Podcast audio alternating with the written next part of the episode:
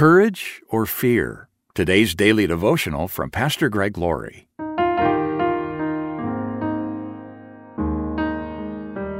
Our scripture reading today is from Matthew chapter 14, verses 28 and 29. Then Peter called to him, Lord, if it's really you, tell me to come to you, walking on the water. Yes, come, Jesus said. Let's give credit where credit is due. No one else volunteered to walk on water, not James, not John, and not any of the other disciples. But Peter did. So Jesus told him, Yes, come. What happened next? Matthew tells us that Peter went over the side of the boat and walked on the water toward Jesus. But when he saw the strong wind and waves, he was terrified and began to sink. Save me, Lord, he shouted. Peter sank because he was afraid and because he took his eyes off Jesus.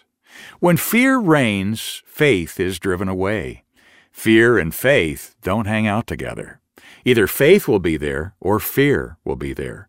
But when one walks in, the other walks out. Sometimes we're doing well, and then we look at the wind and waves in our lives, and we begin to sink. We check our email or social media, or we turn on the news, and it causes our hearts to panic. Peter began to sink because he took his eyes off Jesus. And when we take our eyes off Jesus, we're going to sink as well.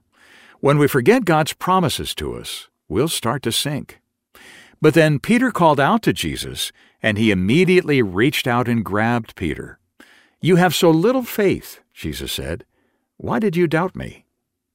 In the early days of the COVID 19 pandemic, I heard a doctor on the news say something I'd never heard before. Courage uses the same pathways as fear. When you're facing the storms of life, you have a choice. Either you can be afraid, which is easy, or you can be courageous, while you keep your eyes on Jesus.